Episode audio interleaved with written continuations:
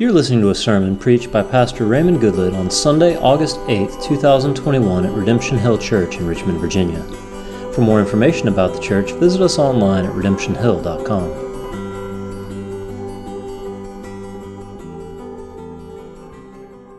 And welcome to the Sunday morning gathering of Redemption Hill Church. My name's Raymond, and I'm one of the pastors here. Um, I'll, I'll be our guide through the Bible today and, and then for the next couple of weeks. Um, so let's, let's get right into it and get started. If, if, if you do me a favor, if you would, grab a Bible.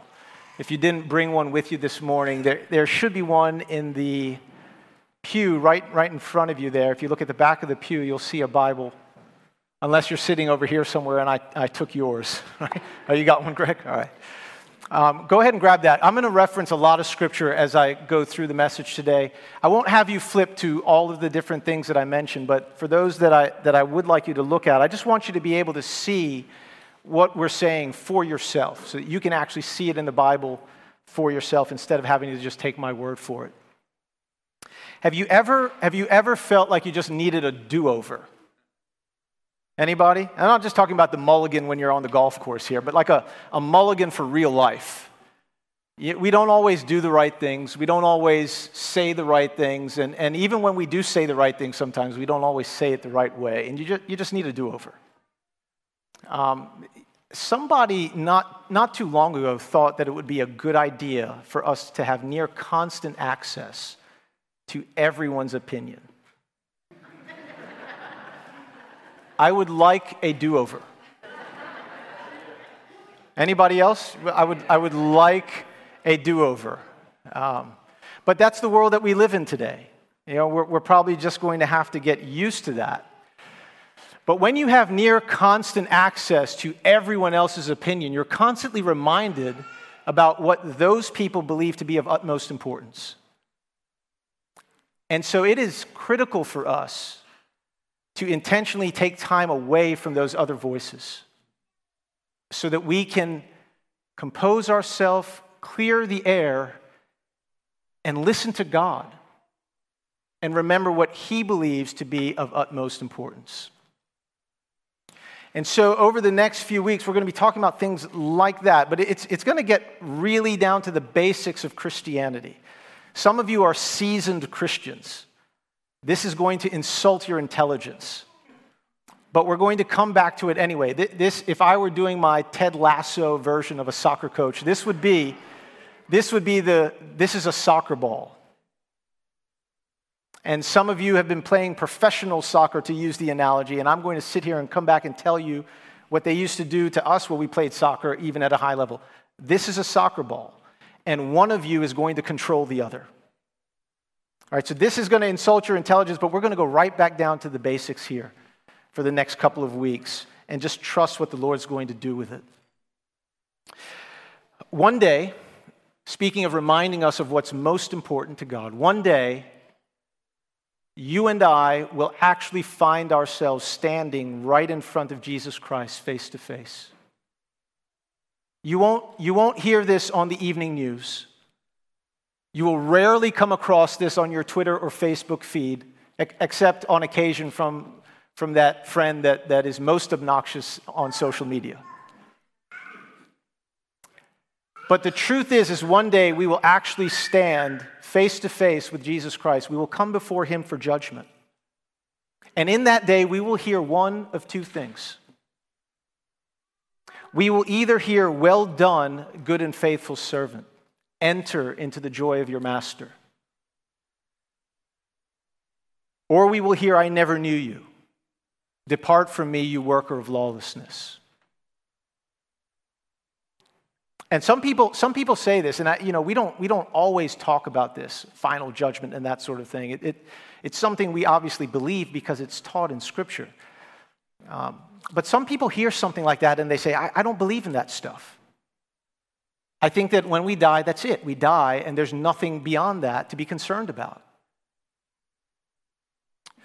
Well, at, at the risk of offending someone I don't know very well, let me, let me just say it this way. There are some things that are true, and true in the sense that regardless of what we believe about them, they are still true. I know people have fallen in love with the idea of relativism, and something can be true for you and not true for me. And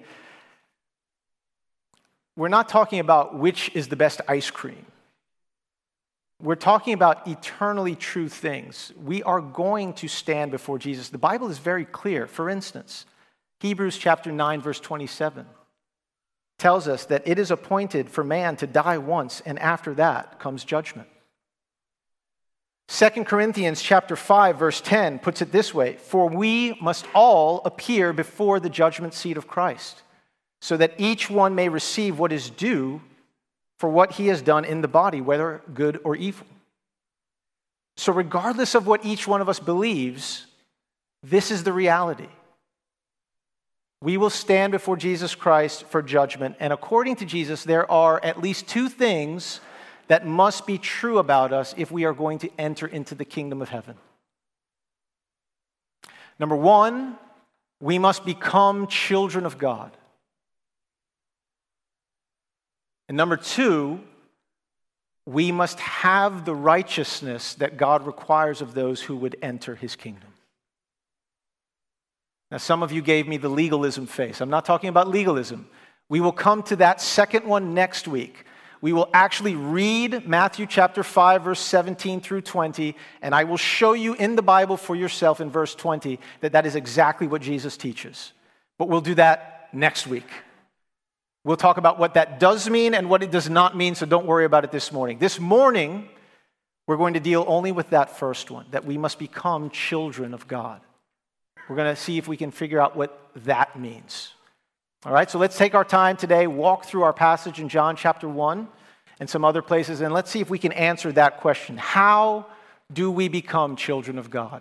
Father, let me pray again here as, as we get into this. Uh, open our hearts and our minds, clear space in our hearts and minds, so that only your voice is able to get in. Pray that you would help me to be as clear as I can and help us to listen as though our lives depended upon it. Change us as you desire. In Jesus' name, and everybody said, Amen. How do we become children of God? Some of you are probably thinking, wait a minute. I thought we were all children of God. What do you mean, become children of God? Now, now of course, when some people use the phrase children of God, and we, we listen to people use that phrase, um, they say that all people are children of God, and usually what they mean is based on things that are true, and certainly the heart behind what they're saying is good. I mean, typically when people say that, they're saying we, we are all created by God, we all bear God's image, therefore we're all equally valuable in God's sight, no matter what we look like or where we come from, uh, and we should treat each other that way, right? As equal in value in God's sight. Now, of course, all those things are 100% true, and that is a very good way to think about how to relate to other people, right? That's exactly how we should relate to. Each. If that's what people mean when they say we're all children of God, I get what they're saying.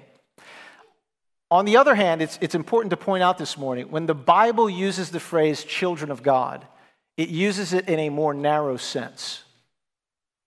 It's, it's inclusive of some people, it includes some, but not all people. Let me show you that in the Bible. Look at John chapter 1. We'll see it here in our passage, starting in verse 11. It says here that Jesus came to his own, and his own people did not receive him. But to all who did receive him, who believed in his name, he gave the right to become children of God. Do you see that? There were two groups of people here. In verse 11, there was one group of people. Jesus came to them, and they did not receive him. And then in verse 12, there's another group of people who did receive him, who believed in his name. And it was to that second group, and only that second group, that J- Jesus gave the right to become children of God. The Bible uses that term in a way that distinguishes some people from others. It is not true or it does not apply to everyone who has simply been created by God in his image. When we say children of God in the biblical sense, it applies to those who also are related to God in a particular way. They have a particular relationship with God through faith in Jesus Christ. They have received him and have believed in his name. Do you all see that? That is what we're talking about. How do we become children of God in the way that the Bible defines that? All right, so that is what we are looking at. Verse 13 would go on to actually give us at least the beginning of the answer to this question. Let's look at that together. Starting in verse 12, to all who did receive him, who believed in his name, he gave the right to become children of God who were born. Children of God are born in a particular way. And if you, if you skip down to the end of verse 13 really quick, he says they were born of God.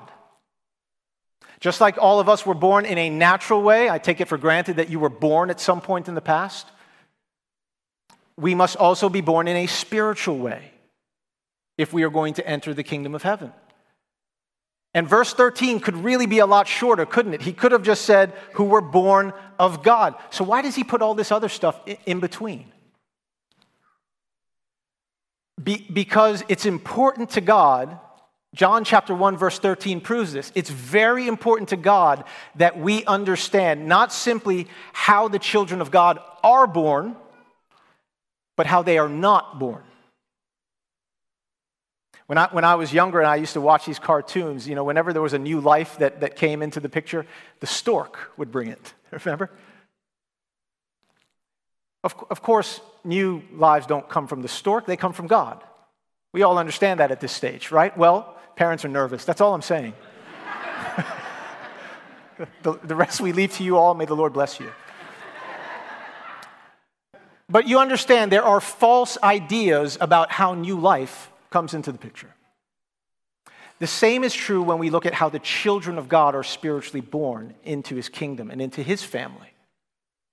And the apostle John deals with one of them right here. He says that these children are not born of blood. And literally, if you look at the original language of the Bible, the original Greek, it literally, it, this is a plural word. They are not born of bloods. The idea was you, you bring these two bloodlines or family lines together, and that's, that's where these children come from. In particular, if you're talking about nobility in different cultures, you would have to bring the right two family lines together in other, in, to end up with a noteworthy child. And God wants you to know yes, the children of God are very special in a very particular way, but it isn't the result of, of bringing the right two families together.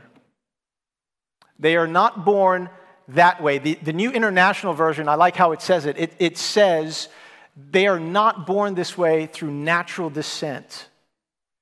Now, now, this is a very important part, and especially kids, I want you to listen to this because this is really important for you. What God is saying here is that you, you do not automatically become a child of God simply because your parents are children of God. It, it doesn't pass to you through natural descent.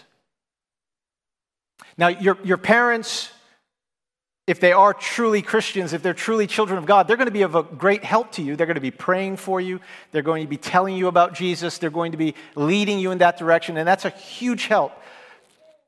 But becoming a child of God in this spiritual sense requires much more than just that. You see, your, your parents, while they will certainly help you and guide you, can't respond to the gospel and to the news about Jesus for you. You, you have to respond to what you hear about Jesus for yourself.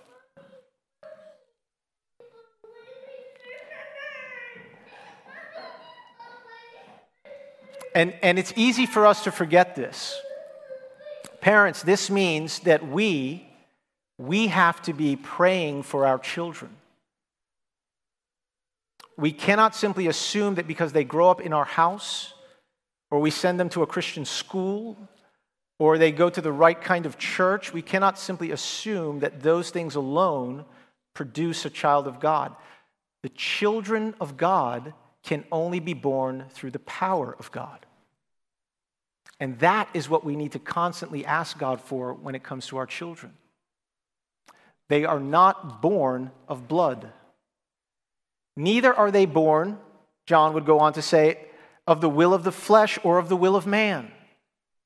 In, in other words, this is not accomplished simply by mere human desire or decision. I love how the NIV says that again. It's, it's not simply by human desire or decision. We don't become children of God simply by willpower, whether our own or someone else's. It's not by the will of some man, it's not by the will of some other person who just wants this for us and wills it for us. We believe that their prayers will be heard by God and those prayers will be effective. But, but much more than that is required if we are to become children of God. Again, we must be born by the power of God. God is always the heavenly father and never the heavenly grandfather or uncle. You, you will not become God's child through any indirect relationship with another child of God. It is always through faith in Christ on the part of the person who is becoming a child of God. Right, so this is critical that we pray that way and that we understand this, that we parent that way for those of us who are parents. Instead, something much more powerful is needed. If this new spiritual life is going to be put into us, it can't be by any of these natural means. And so in Ezekiel chapter 36, you turn here. This is in the Old Testament, but in Ezekiel chapter 36, verse 26 through 27, we're going to get a kind of Old Testament explanation of what God does to produce a child of God. This is what's happening behind the curtain where we can't see what's going on.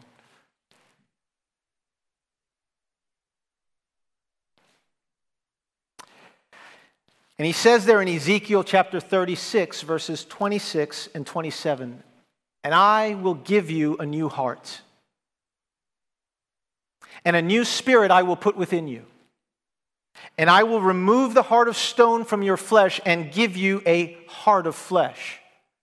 So pause there for a minute. He, God is going to perform a kind of heart surgery. He's going to take out the stone, the hard, the, the hard heart that is insensitive and unresponsive to his voice and his spirit. And he is going to replace that with a, a, soft and tender heart that will listen to him and respond to him and go in the direction that he desires. He, he, he goes on here, Ezekiel does, and he says, I will put my spirit within you, or God speaking through Ezekiel, and I will cause you to walk in my statutes and be careful to obey my rules.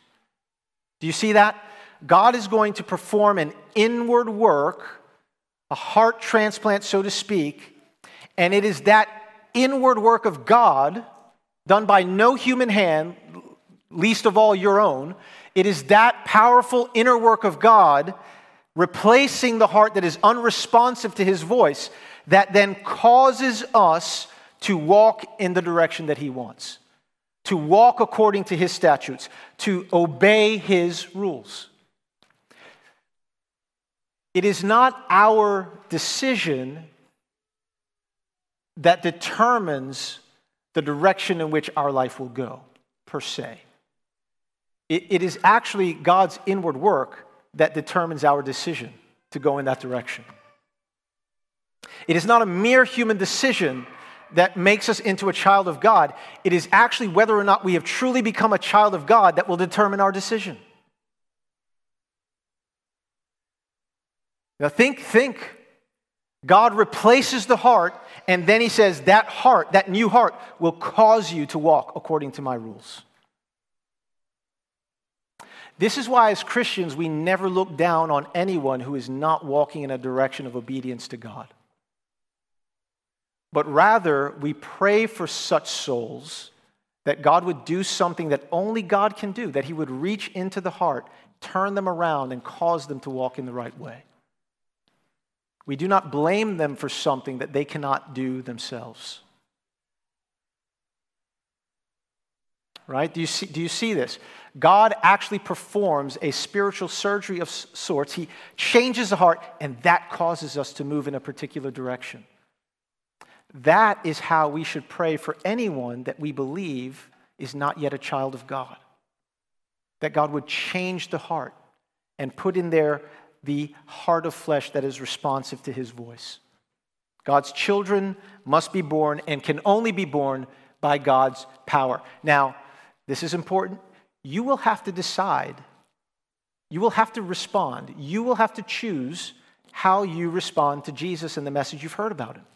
You will have to decide whether you take your life in the direction of sin or whether you take your life in the direction of, of obeying the Lord and honoring Him. And in the, in the moment that you are just living, it, it's, it's going to be a real choice. I know that these things are hard to work out in your mind, but it, it is a real choice. I, have listened to people who have, um, they've, they've sort of adopted certain theological frameworks where they rightly understand from the Bible things like election and predestination and God choosing people and, and God causing people to go. They, they, they rightly understand what the Bible teaches about those things. But in the next breath, they'll say something like, We don't even really respond. We don't even really make a real choice. And, and I would encourage you, the Bible doesn't really speak that way. The, the Bible actually makes an appeal to us. We, we are given a message, and the Bible appeals to us. Second Corinthians chapter 5, right? We are ambassadors for Christ. We are appealing to you on God's behalf. Be reconciled to God. We're, we're appealing to what people can understand after they hear the message. And we are, we are expecting them to process that and to, to actually choose whom they will serve. All right, so, so yes, God must do something that only God can do if we are going to become children of God. And yes, we are the only ones who can respond to the gospel that we are hearing. Both of those things are true.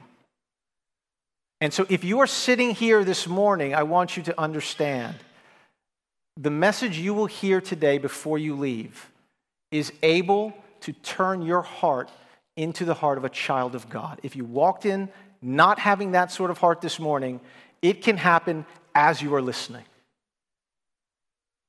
And there is no power in this universe that can prevent it from happening if you will simply yield yourself to Jesus Christ. The same Jesus who took on sin and took on death and came out of it victorious that same Jesus is the one who presents himself to you with that power to raise you from what the Bible calls spiritual death to spiritual life. There is no power contrary to him that can keep you from becoming his if you will just yield yourself to him. Such a power does not exist, and the cross and the resurrection prove it forever. Again, God's children must be and can only be born by God's power. And Jesus talked to Nicodemus about this in John chapter 3. This was the passage of the Bible I was reading when this happened for me 24 years ago. Right there on the campus of Howard University with a very strange dude named Herb. God bless Herbert Johnson III. He is out there somewhere that man had the boldness to come to me and ask me if I had ever thought about studying the Bible. And I was, I studied chemistry. I'd like to read the Bible. He talked weird, he looked weird. It didn't matter. It didn't matter. He looked perfectly normal to heaven, and I did not. And I am so grateful that that very socially awkward young man named Herb did not care that I was popular. Saw right through all that mess and knew that I needed the gospel. So grateful. There, there are people in your life who are perhaps one or two conversations away from becoming children of God. And you may be one of those conversations. Jesus in John chapter 3 said to Nicodemus, Truly, truly, I say to you, unless one is born again, he cannot see the kingdom of God. I told you early on, in order to enter the kingdom of God, we have to become children of God. Here it is. Jesus says, unless one is born again, he cannot see the kingdom of God. Verse 7 unless one is born of water and the Spirit, he cannot enter the kingdom of God. So, unless we are born in this spiritual way, we can neither see nor enter the kingdom of God. You have that now from no less an authority than Jesus himself. You must be born again. That's what he means in chapter 1 when, when the Bible says you must be born of God, born of the Spirit, born again. Same thing. And if you listen to people in the world, born again is an adjective.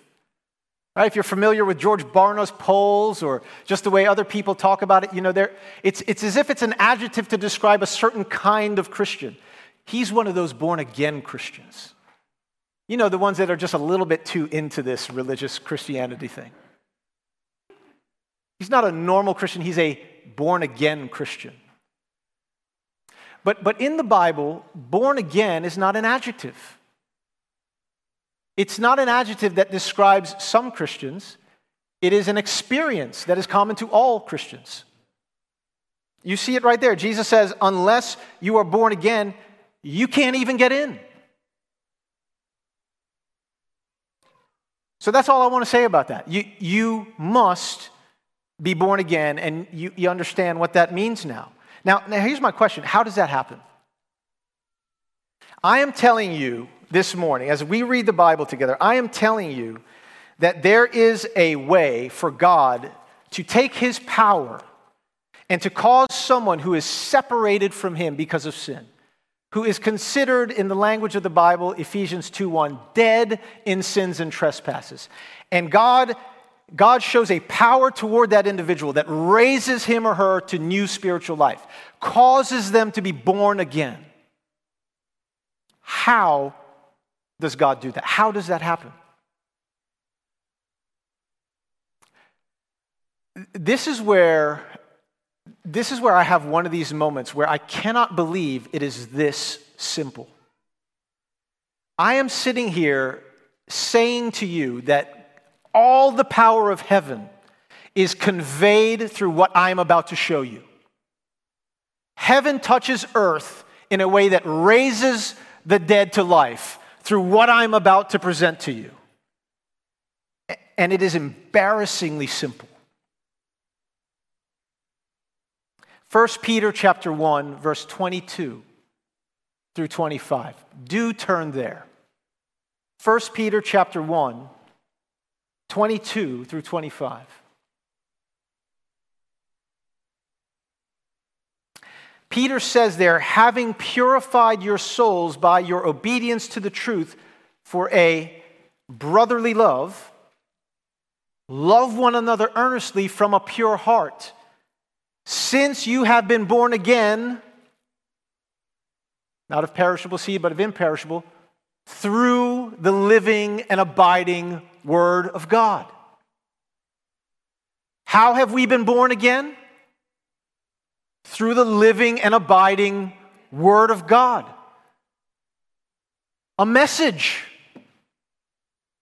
Words spoken by someone else that you can hear that you have the opportunity to believe. Words. Living words, the living and abiding Word of God. This is not a normal book. You pick this book up and it knows. If it could whisper, it would say, We've been waiting for you. We've been sitting here on your bookshelf, your coffee table, waiting for you to read us.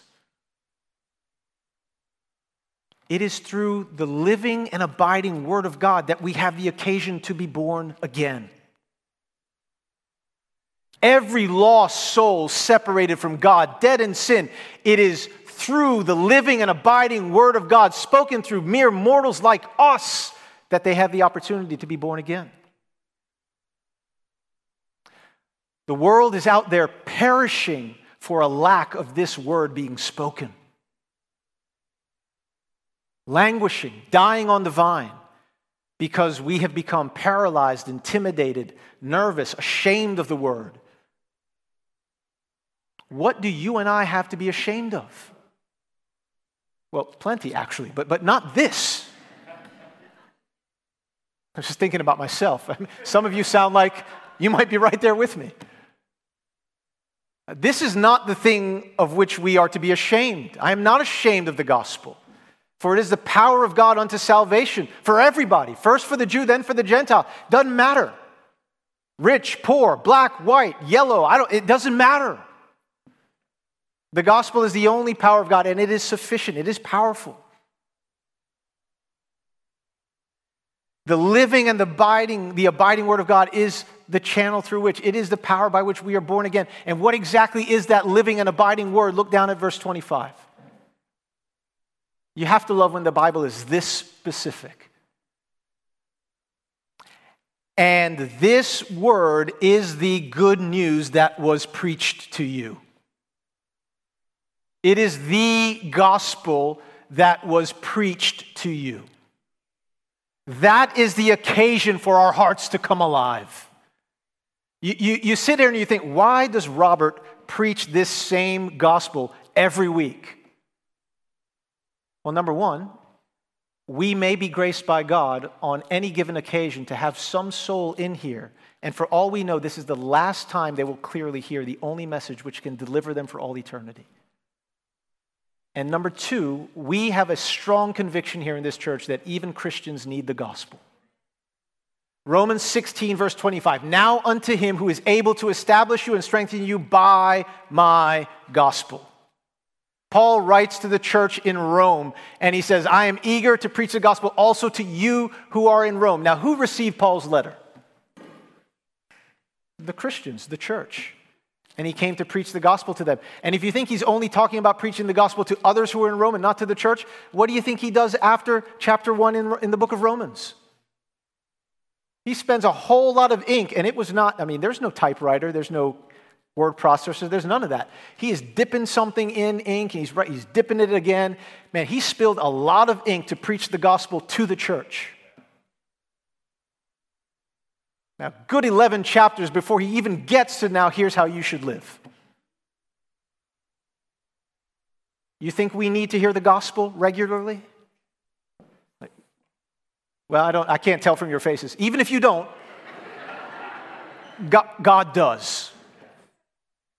And that is why we consistently preach the gospel here. It is the occasion for our hearts to come alive. It's the good news that was preached to you. Listen, as we are hearing this very simple message, all of eternity can change. So I'm going to say very simply, without very much animation, I've been yelling at you for 10 minutes. I am simply going to say that you and I, Ephesians 2:1, were dead in sins and trespasses. Verse 3 like the rest, we were by nature not children of God, but children of wrath. But God, who is rich in mercy, because of the great love with which He has loved us, even when we were dead in sins and trespasses, He made us alive with Christ. It is by grace that we have been saved. You and I, Isaiah 59, verse 2, were separated from God because of our sin. But the arm of the Lord was not too short, and his ear was not too dull to hear. And God sent his son into not only this world, but into our situation, into our need. He sent his son Jesus to the cross to pay for the sins that we had committed and that had separated us from God. And Jesus drank the wrath of God that our sins deserve all the way down to the last drop. And all wrath from God that was due for those sins that Jesus took onto himself on the cross has been spent. There are other sins not given over to Jesus, and God's wrath will have to be poured on those at a later time. But on the cross, God appointed the cross of his son Jesus Christ to be a place where his wrath would be poured out on all the sins that he took onto himself right there, and, and where those sins have been forgiven, the resurrection proves this, there is no more wrath for those sins and no more condemnation for those whose sins were given over to Christ. Romans 8 1 says, There is now, therefore, no condemnation for those who are in Christ Jesus. For in Christ Jesus, the law of the Spirit of life has set me free from the law of sin and death. For what the law was powerless to do because it was weakened by the sinful nature, God did by sending his own Son in the likeness of sinful flesh to be an offering for sin. And Jesus rose from the dead, is seated at the right hand of God, And he says that the very same power by which he was raised from the dead is now toward us. God sends that power toward us that we might be raised as well. Now, let me ask you something then. What keeps you from receiving that love and that grace from God? What is so good that it keeps you from that?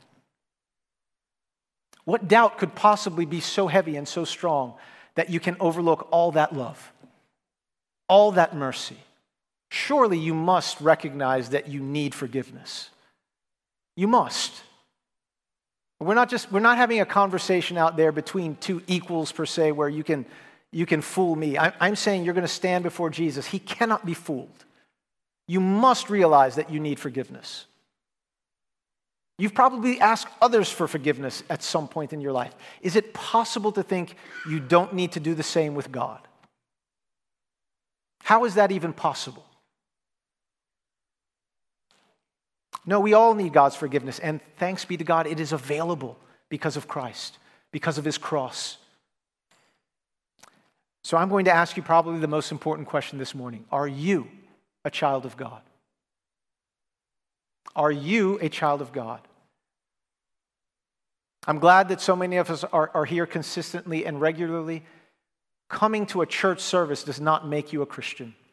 Josh McDowell used to say it this way Going to church doesn't make you a Christian any more than going into a garage makes you a car.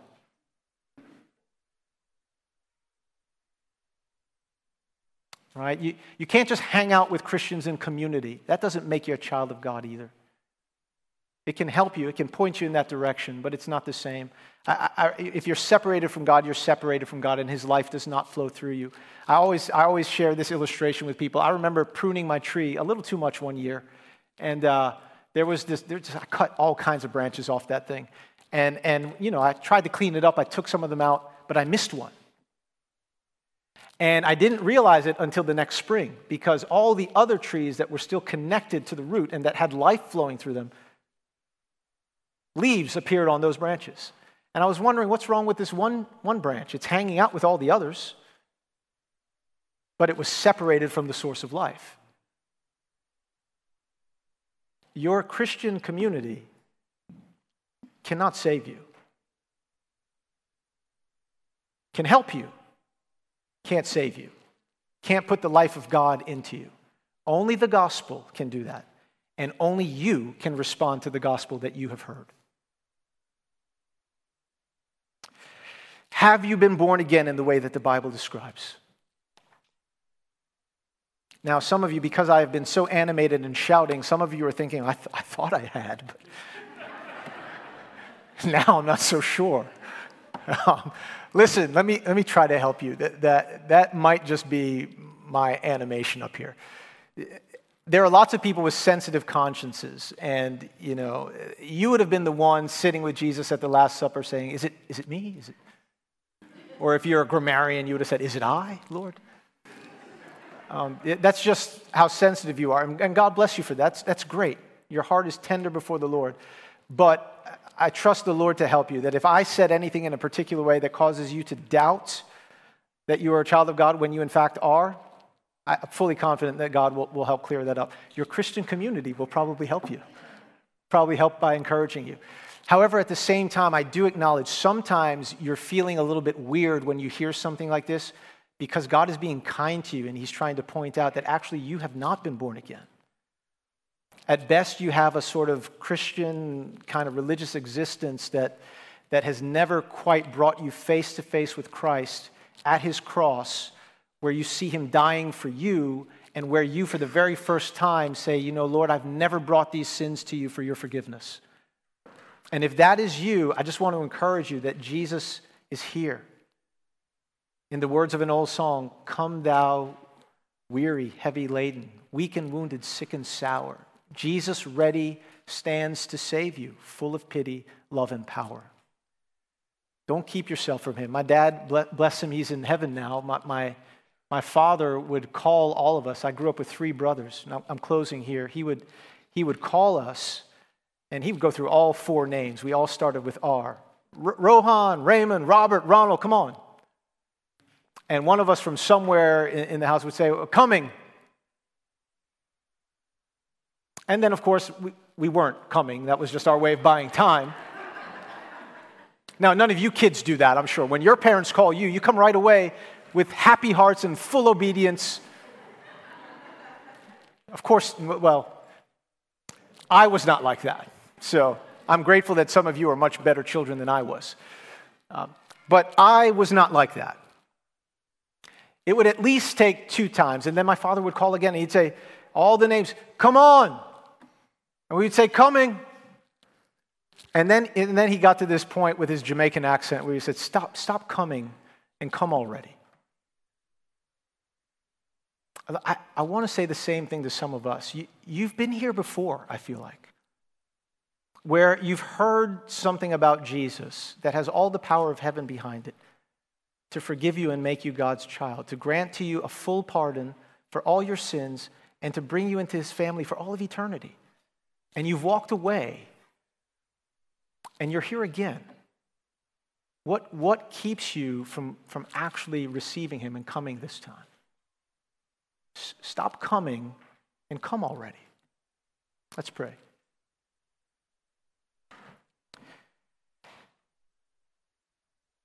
Father, help us, um, if we are children of God, to be comforted by that and to realize how grateful we ought to be.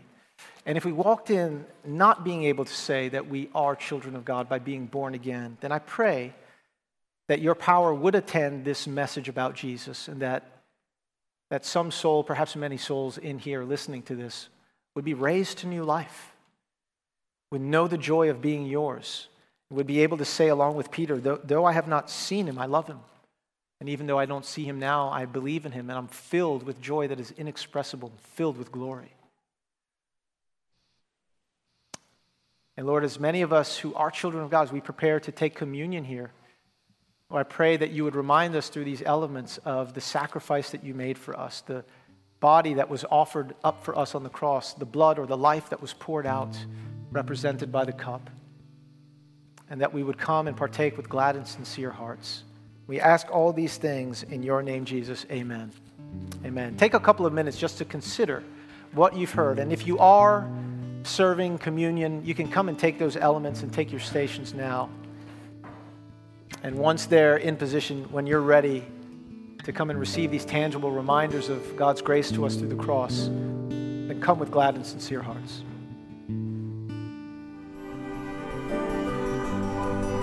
You've been listening to a sermon preached by Pastor Raymond Goodlett at Redemption Hill Church in Richmond, Virginia. For more information about the church and to hear other sermons like this, visit us online at redemptionhill.com.